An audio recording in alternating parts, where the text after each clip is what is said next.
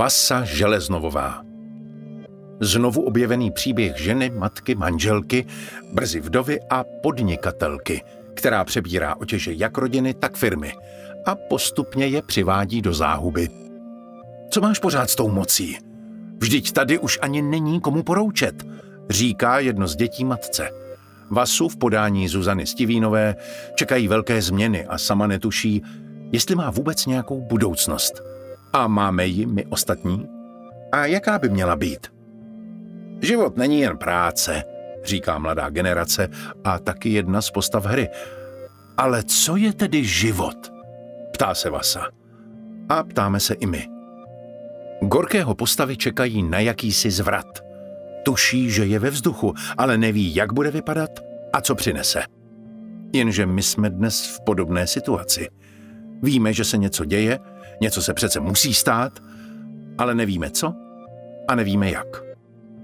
A mimochodem, Basa Železnovová se stala inscenací roku 2021 cen divadelní kritiky. Její režisér Jan Frič sice říká, že soutěžit v umění nedává vůbec smysl, ale i tak. Tohle je podcast o inscenaci roku. Posloucháte podcast Národního divadla.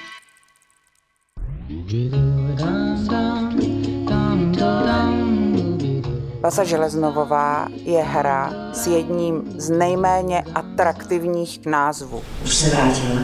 Ten název zní jako nějaký nebezpečný zemědělský stroj, jako kombajn. Ta osoba škodí. Jmenuji se Marta Ljubková, jsem dramaturgině a chtěla bych vás přesvědčit, že se toho názvu nemáte bát a máte se vypravit do Stavovského divadla na inscenaci této hry.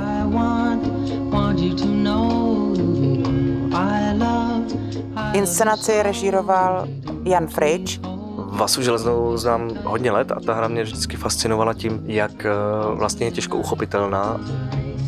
Když přišel Honza s tím návrhem, tak jsme v dramaturgii tenhle nápad hrozně rychle zamítli. Protože na první pohled vlastně nejde moc zjistit, co se uvnitř děje. A hrozně jsem toužil potom vlastně se tím probírat a dopátrat se k tomu. Vlastně je to taková dramaturgická detektivka. A nebože, co teď bude? Jak to mám vědět? Takhle se nemůže pracovat v divadle. Prostě jako nejdřív se rozčílíte a zahodíte to, štítivě to zahodíte, ale pak jsme se o té hře samozřejmě začali bavit a napínavé, až bych řekla vzrušující se to pro mě stalo ve chvíli, kdy se ukázalo, že existují dvě verze toho textu. První verze vznikla před velkou říjnovou socialistickou revolucí a před řadou jiných drobných revolucí, jim, revolucí, jimiž bylo Rusko v té době zmítáno. A druhá verze už byla taková jakoby státní verze. První verze je verze očekávání velké změny, která musí přijít, ale nikdo neví, jak má vypadat a odkud přijde. Druhá verze je verze, kde zlo je pojmenováno jako zlo, víme, kdo je dobro a známe cestu ze svých úzkostí. Proto jsme vzali tu verzi první, protože my neznáme cestu z našich úzkostí. Víme, že má přijít velká změna, ale nevíme, jak bude vypadat ani jak se na ní připravit. Že bys pozdravil svoji matku? Samozřejmě. Dobré ráno, matičko. Vasa je podnikatelka a Vasa je matka. Je matka, zároveň fotr, zároveň šéf firmy. Jsi matka, pamatuj si, že pro dobro dětí a rodiny není hanba nic. Nic není hřích. Pamatuj si to. Nic. Jenže umírá manžel a zároveň se jí trochu nepovedly děti. Tudíž se před ní otevírá nová budoucnost. Otázka, kam bude svůj podnik a svoji rodinu směřovat. A to je obsahem této hry. A zároveň je to něco, co se týká nás všech. Stojíme na určitém rozhraní, před námi se otevírá budoucnost, my nevíme, jaká je, ale cítíme, že se musí nějakým způsobem změnit. Já vlastně celou tu hru vnímám jako obraz. E, jako obraz nějakého stavu světa, který je promítnutý na stav nějaké rodiny, jakožto vlastně nějaký mm, základní organizační jednotky v 19. století nebo v uplynulých několika set letech. Ten stav té rodiny je velice neutěšený a je velice nějak podobný eh, stavu světa, jak jej vidím kolem sebe a jaký vlastně byl i před velkou revolucí v Rusku. Totiž stav světa před nějakou jako velkou změnou, která je nevyhnutelná. Stav společnosti, která eh, se dostala na nějaké jakoby limity toho, jak funguje. A vlastně vysí tady, vysí tady obrovský mrak. Všichni vědí, že by se mělo něco udělat, že prostě už je to dávno udržitelný. Hlavně nedělej moc chytrýho jako poslední. My jsme se už dneska viděli. Ne, že mě ani nepozdravíš. Promiň, jsem nějak mimo.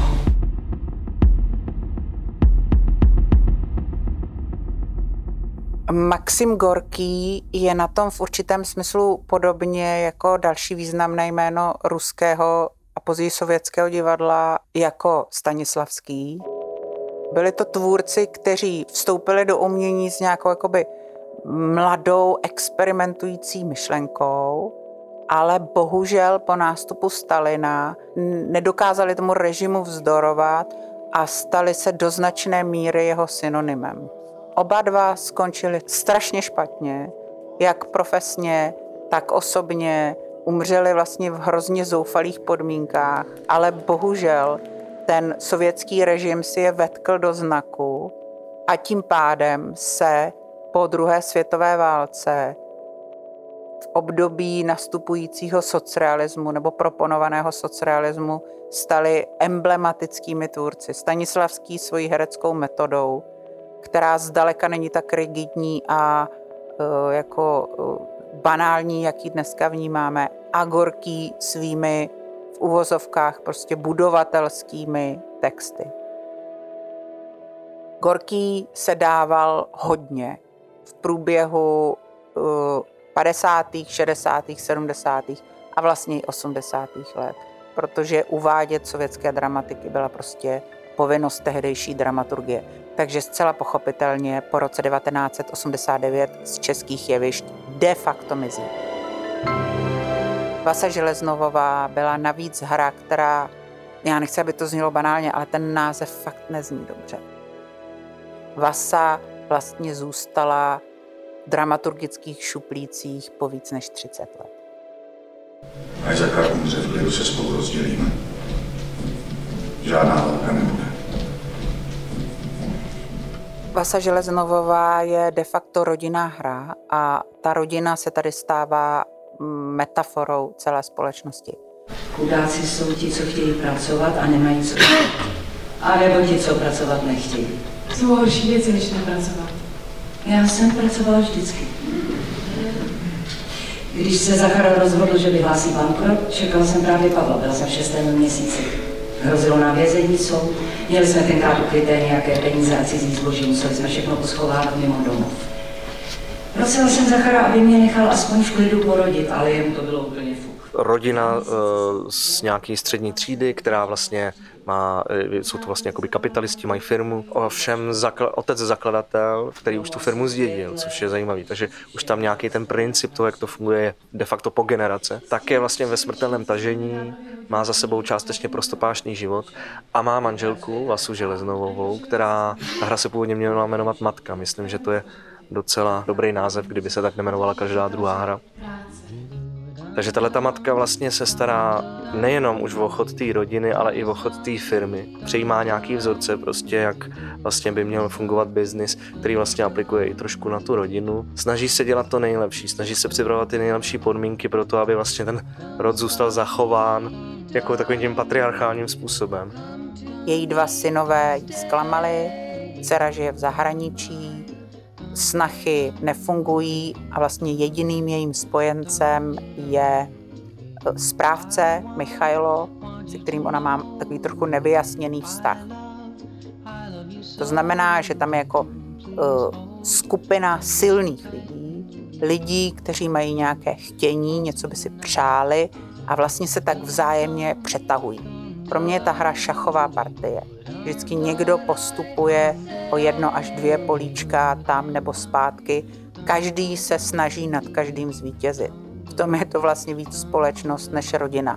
Neexistuje tam žádná solidarita, žádná jakoby láska nebo, nebo touha po nějakém citovém naplnění, ale vlastně hodně, i když se třeba na to divák dívá z galerie, tak to fakt vypadá jako šachová partie, která se odehrává v několika plánech. Ty lidé se vzájemně vytlačují, jako by ta negativní energie jim nedovolila jednak někoho k sobě pustit, ale druhá se ani k nikomu, k nikomu přiblížit.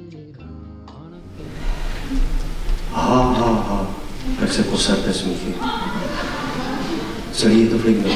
Nikdo žádnou dobrotu nepotřebuje, nikdo. Já nechci víc, než si zasloužím. Když člověk neví, jak na sebe upozornit, dělá, že má svědomí. A pak všichni okolo nestačí zírat, jaký to nabere obrátky.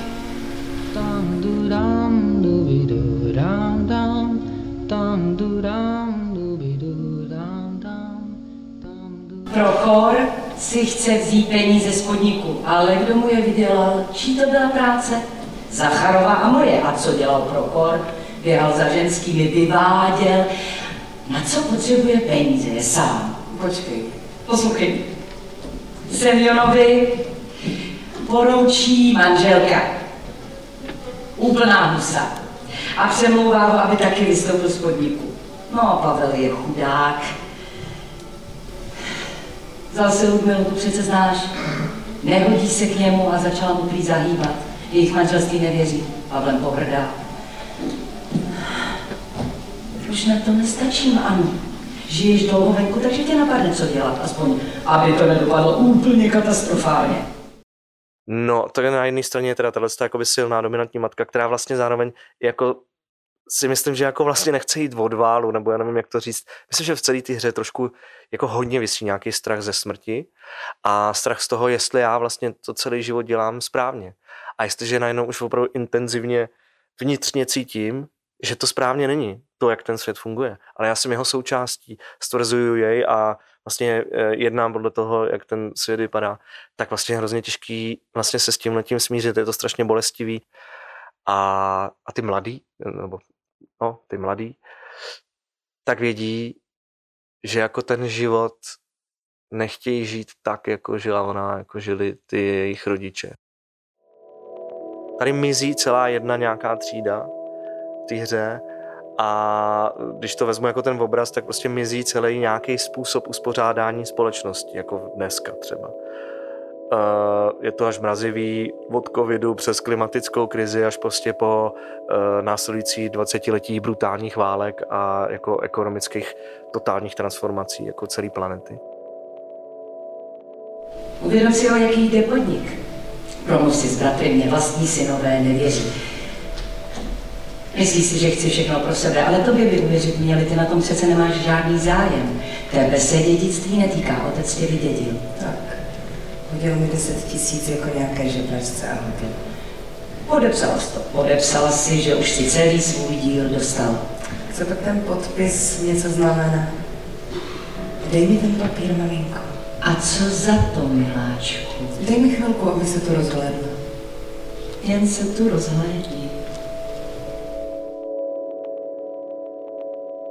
Zpátky k té rodině. Tam je asi největší prokletí jsou ty potomci, nebo vlastně ti potenciální dědici té firmy, který se očima té matky podnikatelky eh, ženy, která činí rozhodnutí, která mají nějaké důsledky. Oba dva ti synové jsou nějakým způsobem nefunkční, pak tam přichází ta dcera, která teda Eh, odešla do Francie, která jakoby je schopnější, což je taky zajímavé, že vlastně všechny mužské postavy jsou vlastně absolutně nepoužitelné. Ty ženský jsou zase absolutně naivní, si myslím. Takže vlastně jako tam je to v úplně patové situaci a, eh, a vlastně ona bude firmu, aby ji mohla někomu předat, ale zjišťuje, že ji vlastně nikomu předat jakoby nechce a nedokáže. Vypadá to, že majitel podniku umírá. A Prochor má zase záchvat. Co se tady promenádujete? Vždyť ty se tady taky promenáduješ. Nejsi ty věci došly pro faráře. A co ty, Natálie? Tak jo, tak fajn, tak fajn. Cože, co to říkáš? Nic, nevím. Běž k sobě. Bojím se tam. Čeho? Je tam slyšet, jak chroptí. Všichni jednou umřeme. Jsem starší než ty a nebojí se. Bojíš se jak chorobtí, ale jako peněz se nebojíš. Lipa otrávena brokolem. Cože? Umřel? Nevím. Ne. Musíme zavolat policii, musíme zavolat policii. Počkej, kam jdeš? Ano, Vždyť tam křičí. Michal přiletí. Musíme zavolat doktora. Mravenčíkov. Říkám ti počkej. A, tak je to realistická hra, to znamená, je to vlastně napsaný i s informacemi, jak má vypadat scénografie, odehrává se to vlastně v ústřední hale, to je jejich byly. A to my jsme se snažili v podstatě zachovat. Hledali jsme takový jakoby nějaký eh, prostor, který je trošku nehostinný, trošku nedostavěný, protože jde vlastně o stavební firmu Tavasa a eh, taky to známe všichni jako i z covidu, ale i předtím ona vlastně pracuje doma, takže vlastně ten prostor její je jakoby nedostavěný obývák a zároveň místo, kde se vede ta firma. Co se týče stropu, je vymalován okrovou barvou, ale jsou tam červené, žluté, zelené a tak Uprostřed je osvětlovací těleso. Ten lustr váží přibližně 800 kg. Ale nikdy ještě nespad. Se stalo jenom Národním divadlu při požáru a to prý bylo slyšet až sem. Strašná rána, neskutečné. Nahoře je mřížový, za kterým se skrývá technika, která ovládá nejenom lustr, ale dokonce i další prostě všechny možné oblasti divadelní techniky. To bylo řečeno moc krásně. Tamhle nahoře je kytička, která voní až sem. Tu miluju. Tamhle jsou geometrické, geometricky seřazené výjevy, až groteskně ladících andělíčků. Já se na ně vždycky ráda koukám a sním se. Třeba tamhle ty dva, jak tam jsou naproti sobě. Ha, to. A tamhle jsou ovězky křišťálové, které vlastně, když se lustr prosvítí, tak rozzáří celou místnost a zálejí takovou zvláštní, zvláštní atmosférou příjemnou. A, a co se týče teda lustru, to je ještě taková zajímavost. Ten lustr se nedochoval bohužel Je to nějakým způsobem stylizovaný, aby to bylo prostě velký hrací pole, to znamená, je to vlastně taková natočená krychle s vysokýma stěnama a s dost dominantním vlastně rohem z kancelářských žaluzí, který tam potom plní nějakou funkci skrytosti a pozorování. Jestli tam jsou nějaké vztahy mezi těma postavama, tak vlastně oni všichni se vzájemně nějakým způsobem pozorují a kontrolují a hledají slabý místa. On je to vlastně docela jakoby v tom kapitalistickém slova smyslu je to docela jakoby ostrý žraločí boj. Tam prostě každý čeká, kde ukápne krev a jakmile se objeví, tak po ní jdou. Scéna přesahuje až vlastně jakoby do orchestřiště, které je odstraněné eh, a tam vlastně můžeme vidět úplně nejvíc ten nedostavěný element, vlastně jako kdyby jí chyběla i ta přední stěna, u které my sedíme. A zároveň tam trošku prorůstají jakýsi květináče s rostlinama, což je tam navázaný na motiv na motiv zahrady, který vlastně v této realistické hře je vlastně asi dost jakoby nějaká symbolistická linka té hry. No a vlastně celou, um, aby, aby, aby ten prostor byl dostatečně tísnivý, tak vlastně je uzavřen a to i ze zhora, což běžně v divadle není úplně obvyklý, že to má strop, ta místnost, uh, aby vlastně to bylo takový jakoby udušený a aby vlastně ty lidi, co tam jsou uvnitř, se jim hůře dýchalo, když to řeknu obrazně řečeno. No a ten strop eh, obsahuje takovou, takový jakoby detail, že tam v podstatě místo lustru, uh, tam jako, jako kdyby se z nějakého patra, který je nad náma, jakoby někdo propadl a teď se z posledních sil vlastně držel rukama uh, na podlaze té místnosti, co je nad náma a dolů vlastně koukají ty propadlé nohy a to tělo. Je to takový lustr, asi to nějak souvisí s tím motivem toho, že vlastně opravdu je to v poslední chvíli, kdy fakt jako tomu člověku za chvíli dojdou síly a spadne stejně jako ty společnosti. Zároveň samozřejmě se k tomu herci nějakým způsobem vztahují, že jde, eh, že jde o toho umírajícího otce, hlavu rodiny.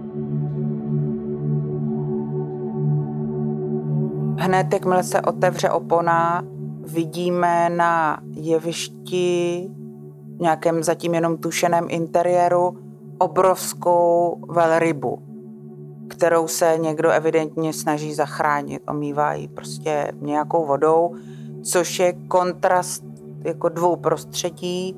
Zároveň je to něco jako strašně nerealistického nebo jako divného, bizarního, eh, takový jako obrovský savec v interiéru a ten velmi brzo mizí Já jsem věděl, že tam musí být na začátku nějaký obraz bez slov, aby se vlastně publikum zesoustředilo a aby to bylo něco, co člověka jakoby vyhodí z konceptu a, mm, a jako ukáže, že to nadhodí vlastně i ten jako nerealistický klíč, protože dál to potom vlastně vypadá velice realisticky. Vlastně ústřední pár Pavel a Ludmila společně omývají velrybu, kterou někdo vylovil a mají v nějakém doku.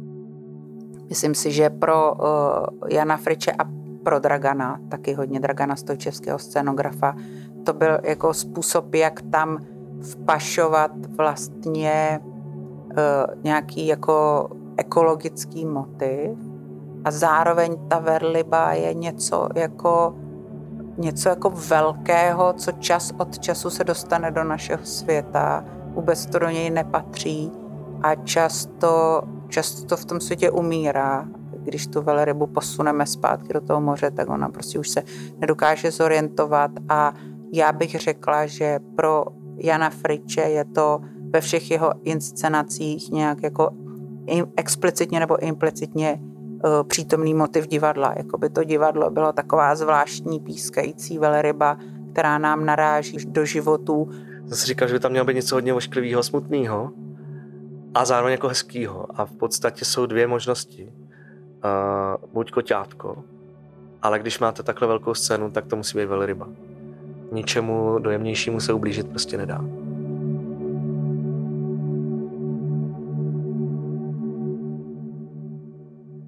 No ještě vlastně k tomu prostoru, že on vlastně mm, je velice jednoduché, je to opravdu hrací pole, protože my jsme potom, nebo já jsem potom uvažoval o tom, že vlastně ty vztahy mezi těma postavama, že by to měly probíhat až takový jako podivně odcizený rodinný konstelace, že ty herci většinu času mluví vlastně čelem k divákům, Eh, mají mikroporty, to znamená, že jejich hlas je amplifikovaný a oni si můžou dovolit mluvit v podstatě eh, realisticky filmově, můžou šeptat a je to slyšet v celém divadle. Oni vlastně během eh, použitím těch mikrofonů můžou, můžou ten hlas stylizovat jinak, jinýma prostředkama. Je to extrémně stylizovaný. Třeba tím, že ty postavy třeba se hádají a jedna stojí na jednom konci místnosti a druhá na druhém konci místnosti a mluví takhle polohlasem, což by v realitě se neslyšeli, ale tady vlastně můžou. A myslím si, že to může dělat i nějaký to, že jako do jaký míry vlastně to říkají nahlas, do jaký míry to jenom jako posílí tomu člověku pohledem. Ano, běž k otci. Co je? Je mu špatně. Ještě se neraduj. Tebe se nikdo na nic neptal, ty nikdo.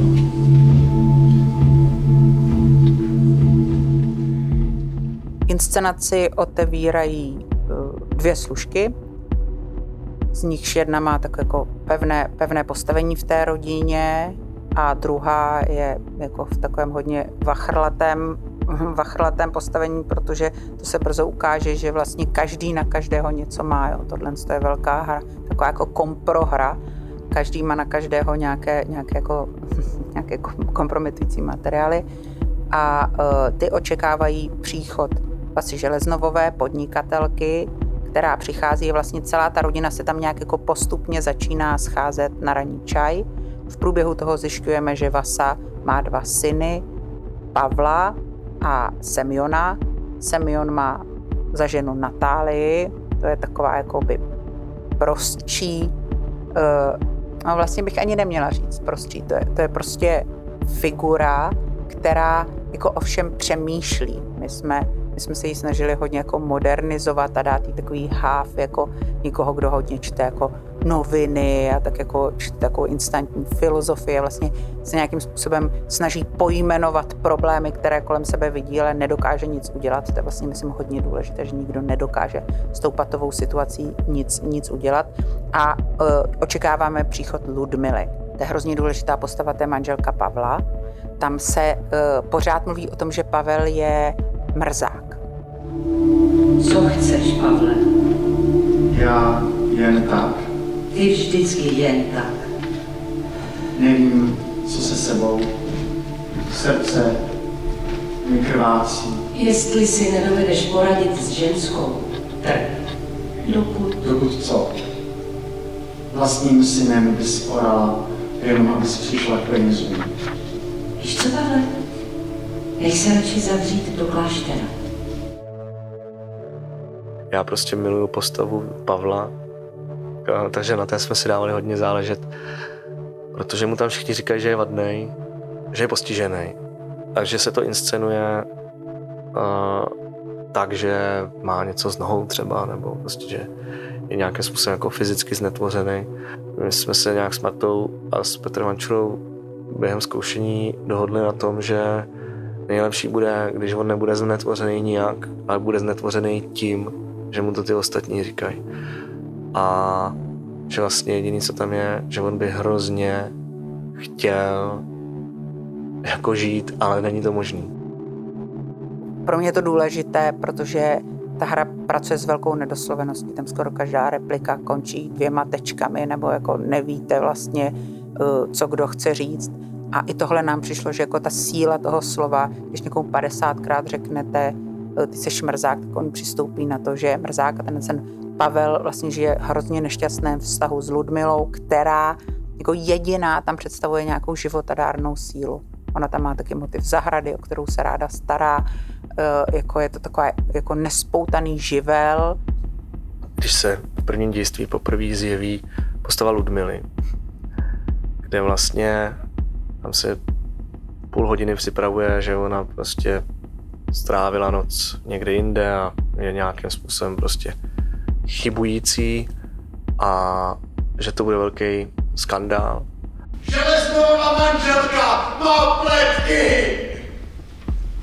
To ti nevadí. To není trapný. Řekla jsem moc přestal.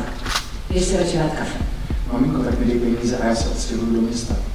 Já tady prostě nemůžu žít. Nemůžu. Umírá ti otec a ty bys chtěl do města? Tak se tam jako zahušťuje, ty postavy se začínají tak jakoby různě mezi sebou škorpit, protože tam přijde vlastně ten uh, Prochor, její milenec, uh, nějakým způsobem tam napadne toho Pavla, který je její manžel a ona mu zahybá. Uh, takže situace je připravená velice pěkně, velice zahuštěně a pak se tam objeví vlastně ta, uh, ta Ludmila. Uh, a pomalu přichází, má tě, kocovinu, je strašně drzá. Hraje tam prostě taková krásná syntetická plocha. A ona prostě jde přes celé jeviště.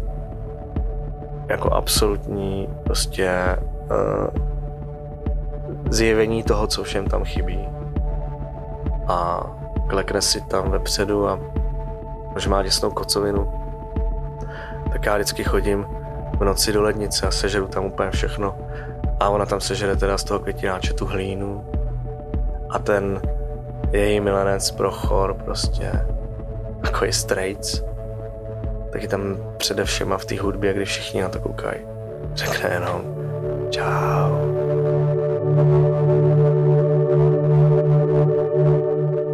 Není úplně jasný, nakolik ten milostný poměr je založený na citu, nakolik je to jenom nějaká volnočasová aktivita a nakolik ten prochorý taky trošku drží pod krkem kvůli nějaké jako informaci, informaci z minulosti.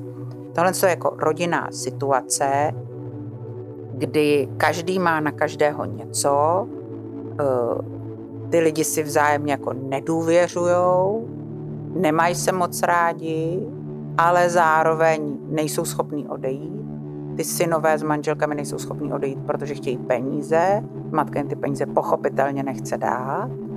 A do tohohle všeho přichází Anna, což je starší sestra obou bratrů, žije v cizině, taky tam má prostě nějaké nešťastné manželství, nějaké děti a přijíždí, aby matce takzvaně pomohla vyřešit situaci.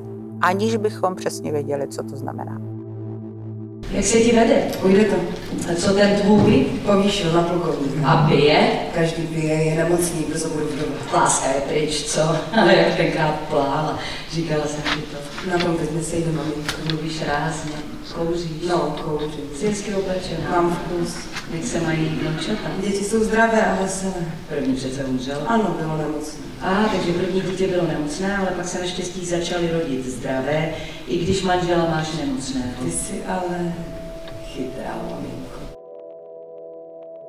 Tohle je text, ve kterém nemůžete nikomu věřit. Podle mě ty postavy soustavně lžou. My máme trochu tendenci, když čteme hru, tak říct, ona říká, že má dvě děti, tak to má dvě děti.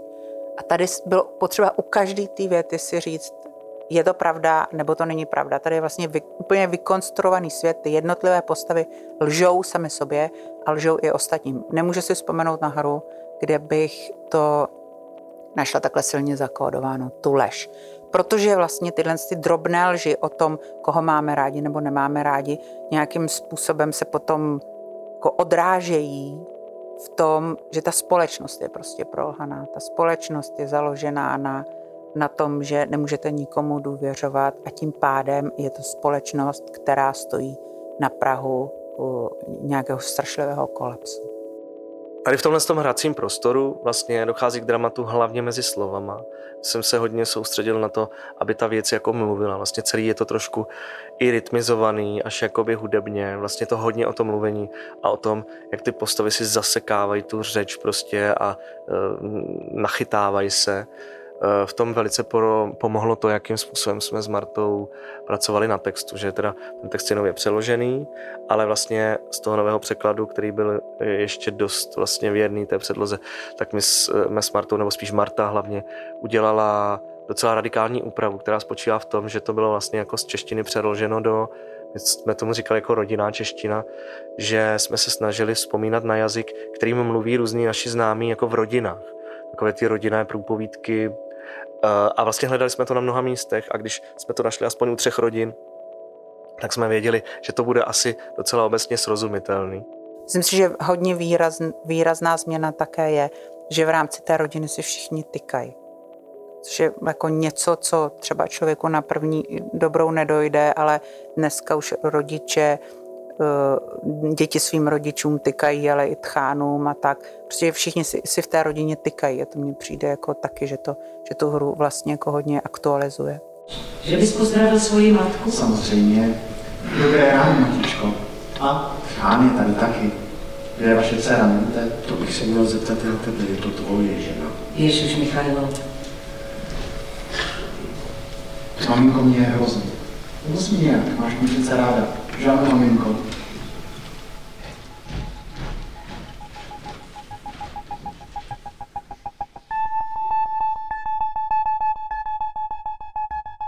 Ve druhém dějství se hodně exponuje Anna.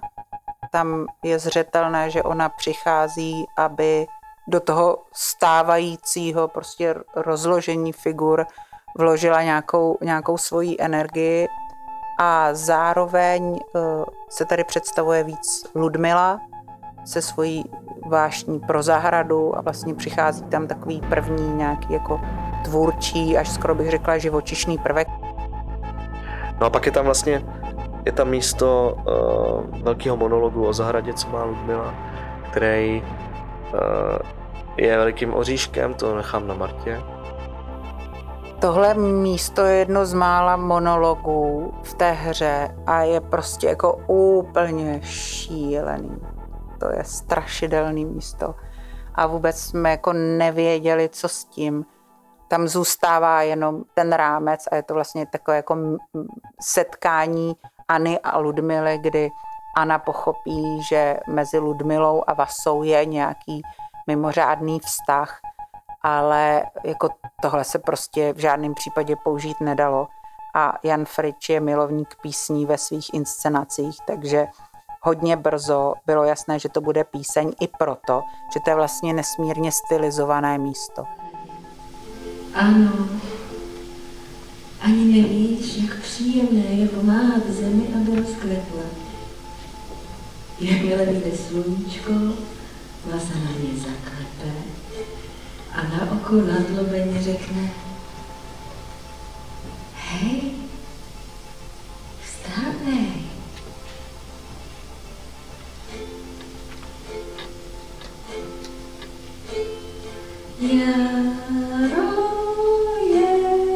Tu a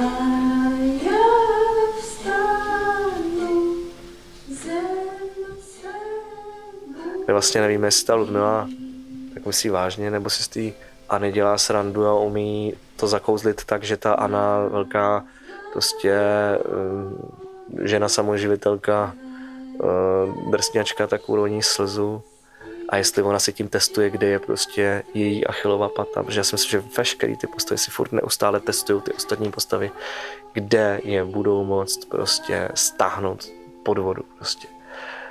No, takže tam je ještě vlastně jedna jakoby naše písnička, kterou složil Jakub Kudláč a uh, libreto dle Maxima Gorkého napsala Marta Ljubková. Já to schválně přečtu, abyste slyšeli, že to se prostě nedá vůbec použít. Ludmila, vesele. Až přijde jaro, začneme spolu zase pracovat na zahradě. Ano, ani nevíš, jak je příjemné pomáhat zemi, aby rozkvetla. Jakmile vyjde sluníčko, tvoje maminka na mě zaklepe a na oko na, na zlobeně řekne hej, vstávej. A pak spolu mlčky odjedeme téměř na celý den až do večera. Kdyby bylo léto, zahradu bys nepoznala. Rozbujela, je krásnější. Jenom květinových semínek jsme loni na jaře nakoupili za víc než 100 rublů. A jaké máme švestky, jabloně a višně. Naučila jsem se roubovat a pomáhám s tím dokonce i mužíkům ve vesnici. Je ze mě hotová sadařka. Maminka mi o sadařství koupila i knížku. Povídá mi, uč se, je to poctivá práce. Když mužikové uviděli, jak u nás na zahradě i v sadu všecko pěkně roste, začali k nám posílat manželky, pro semena a rouby. Váží si mě. Na jaře, v létě, na podzim je to dobré, ale zima je těžká pro mě i pro maminku. V domě je nám těsno, nic neříkáme, ale obě víme, co si ta druhá myslí. Co jsi tak posmutnila? Ana. Ani nevím, jsi tak krásná a mladá. Ludmila. Co teprve, až začneme na jaře pracovat, to budeš koukat, jaká budu. Ach, ta naše zahrada, když do ní vejdu ráno, když je orosená a září na slunci, úplně jako bych vyšla do kostela. Hlava se mi točí, srdce se mi zpívá. Hlava se mi točí, srdce se mi svírá, začnu zpívat, jako bych byla opilá. Když přestanu, maminka na mě volá, zpívej. A pak kde si nad keři zahlédnu její tvář, maminčinu laskavou a dobrotivou tvář. Ana, tiše, jako by tomu nevěřil. Laskavou, dobrotivou. Co jsi tak posmutnila? Já nevím. Jsi tak krásná a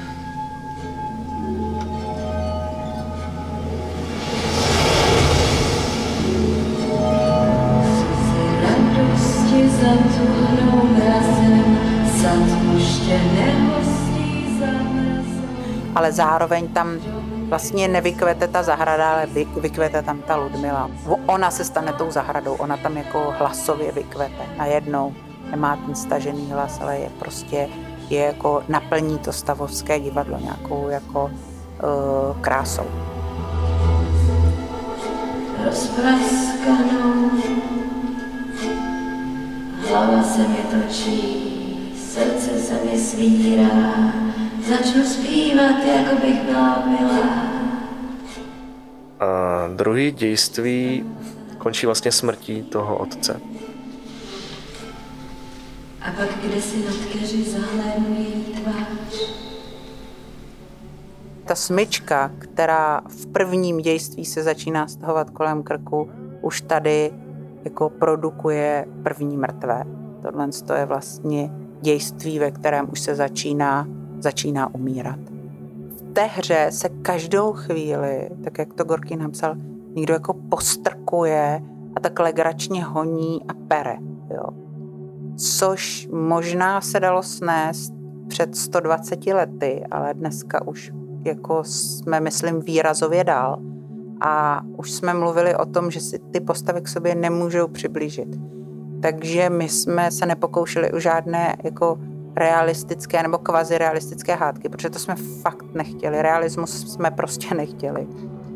A ty hádky nebo ty rvačky vypadají jako určité choreografie. Ano! Ano! Marek! Musíš se uklidnit! Koho, co se děje? Rokon mladí Pavla! Já to viděl. Ano, co se tady válíš, tak běž. ne? Proč bych tam chodila, když si tam jsem?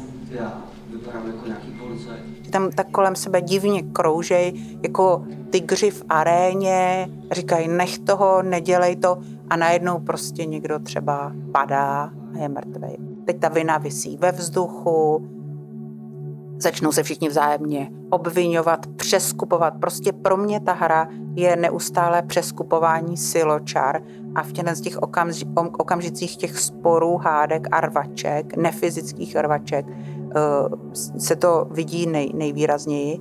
A myslím si, že to hodně dobře pracuje i s těmi porty. Protože vy vlastně nevíte, kdo přesně mluví, kdo tu větu říká.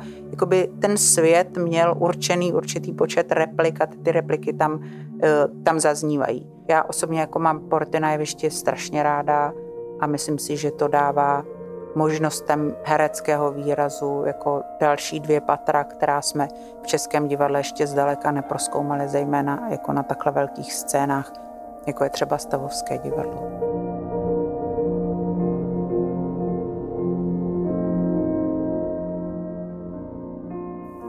Třetí dějství je prvním dějstvím, kde si ty herci můžou sednout. Do té doby se vlastně vůbec nesedí, jenom stojí a teď je okamžik, kdy jsou všichni, kdo jsou ještě naživu, schromáždění kolem stolu. A jsou úplně šíleně spocený. Je tam děsný vedro a už toho mají fakt plný kecky. A vlastně jenom koukají na nás, na diváky. A čekají. Teď bych do toho podcastu dal dvouminutovou pauzu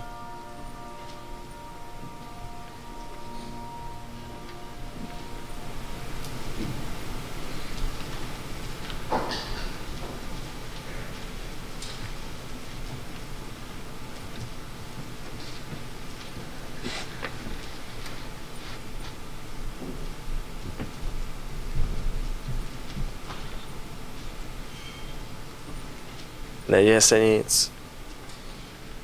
Možná by bylo zajímavé nechat jako někoho hádat, jak dlouho mlčí, protože někteří diváci si mysleli, že mlčí 15 minut, jevištní čas je opravdu jiný. Celý to vysí na Šimonu Krupovi, který v určitou chvíli vlastně začne pomalu roztáčet kola třetího dějství. Tam jde o milisekundy. Když to přetáhne nebo to udělá moc brzo, tak je to v háji. Potom se teda vstyčuje ten Semion, ten jeden z těch synů s úplně jako banální větou, jako... Nedáme si kafe. Cože to? My tam máme ten prvek toho neustále žádaného, nikdy vlastně až v tom posledním dějství nalitého kafe, kdy tam pochodují s těmi, s těmi moderními kelímky přenosnými tak vlastně tady on místo co, aby řekl něco vážného, nebo čekáte na tu větu, prostě dvě minuty se tam potíte a nakonec zase nejde o nic jiného než o kafe. A je to jako pro mě jeden fakt z nej, nejzajímavějších prvků, který jsem kdy ve své inscenaci zažila, že oni to fakt udrží. Obvykle rupají nervy spíš divákům než hercům. Herci drží, diváci třeba někdy začnou tleskat nebo se tak jako pochychtávají. Vlastně najednou dostanete dvě minuty ticha a nevíte vůbec, co s tím a není tam nic jiného, než jenom vy a ten herec nebo ti herci, kteří se na vás upřeně dívají. A to bych řekla, že tam jsme se jako dostali hodně na dřeň. Otec rodiny je pohřben, rodina sedí u stolu a teď prostě dochází na lámání chleba. Teď je vidět, že jak ta cesta byla do kopce, případně po rovině, tak teď už to začíná všem ujíždět. Eh, zločiny rodiny jsou zjeveny, eh, už není prostě koho kým, čím vydírat, všechno se ví a Vasa má poslední okamžik na to, aby tu rodinu udržela. Přestože ta Vasa se do poslední chvíle drží a snaží se to zařídit a nakonec to prostě svěřit těm holkám, které jako jediné nesklamaly, tak eh, tak ten, ten, svět se, ten svět se prostě ve výsledku nějakým způsobem zhroutí. Ta hra zobrazuje opravdu jenom třeba, jak jsou takový ty lodě, uh, my tam trošku s tím loďařstvím nebo s těma velrybama si tam hrajeme, jak, jak je na lodích, jak jsou na přídi, uh, mývali takový ty mořský pany, nebo prostě takový ty pany, co koukají do té vody ten námořník ji nikdy neviděl do očí, neviděl, co ona vidí, on viděl jenom ty záda. A to proto, že ta pana vytřeštěně zírala do toho pohlcujícího moře, do té nekonečnosti a tam t- oni mají hodně otevřené oči, protože opravdu jsou vytřeštěný a jdou z očí do očí ty hrůze vstříc a takhle chránila ty námořníky. No a oni jsou taková tahle tapana. Opravdu myslím si, že jenom prostě uh, mají uh, jako s hrůzou hledí do, do té hrůzy. A uh, to mi přišlo hezký, protože to nějakým způsobem si myslím, že momentálně prožívá celá naše civilizace západní, nebo severozápadní. A je to pěkný obraz, protože zároveň to je jakoby na nějakým úplně základním levelu prostě prožívá každý člověk de facto neustále. Jako je to, že na jednu stranu má jako touhu nějaký pohodlnosti nebo prostě nějaký neměnosti a na druhou stranu ví, že neměnnost rovná se prostě vlastně neživot nebo smrt. Cože? Co se děje? Mami, mami, Slyšíte? mami. Já nic neslyším. Nic. Stálo se mi, že... Mějte mne rádi. Trošku. O nic víc vás neprosím. Aspoň trošku. Jsem přece člověk.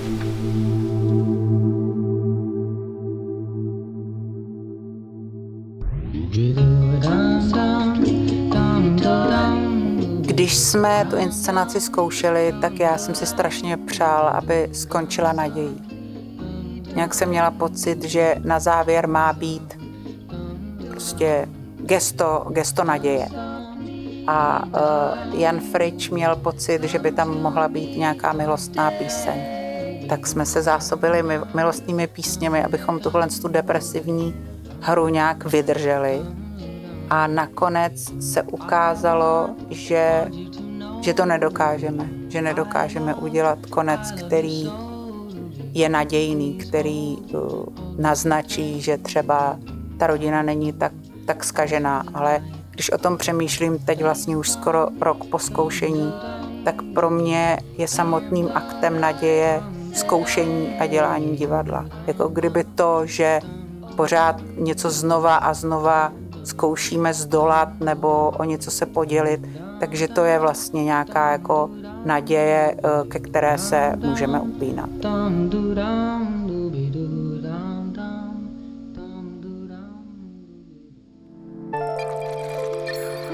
Podcast Národního divadla. Slyšeli jste podcast z cyklu K jádru věci o inscenaci Vasa Železnovová. Podcastem vás provedla její dramaturgyně Marta Ljubková a režisér Jan Frič.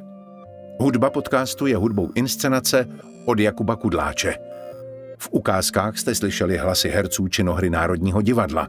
Moje jméno je David Matásek a nebojte se toho kovového názvu a přijďte na Vasu Železnovovou do Stavovského divadla.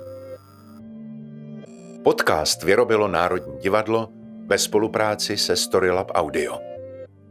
Režie Lucie Krizová, dramaturgie Damian Machaj, střih Damian Machaj a Lucie Krizová, produkce Sandra Malisová, zvukový mix Ondřej Kalous. Podcastový kanál Národního divadla najdete na všech podcastových aplikacích. Poslouchat nás můžete také přímo na stránkách Národního divadla. Připravujeme pro vás spoustu zajímavého obsahu. Podcast k jádru věci o jednotlivých inscenacích s jejich tvůrci, podcastové divadelní magazíny plné novinek, podcast v roli hledá, kdo je postava a kdo je její interpret či interpretka. Podcast v hlavní roli představí zásadní osobnosti spojené s Národním divadlem a také nepravidelné podcastové speciály. Vaše komentáře, náměty, připomínky, ale i pochvaly můžete posílat na e-mailovou adresu podcast zavináč národní pomlčka divadlo.cz. Děkujeme, že nás posloucháte. Naslyšenou u dalšího podcastu a naviděnou v divadle.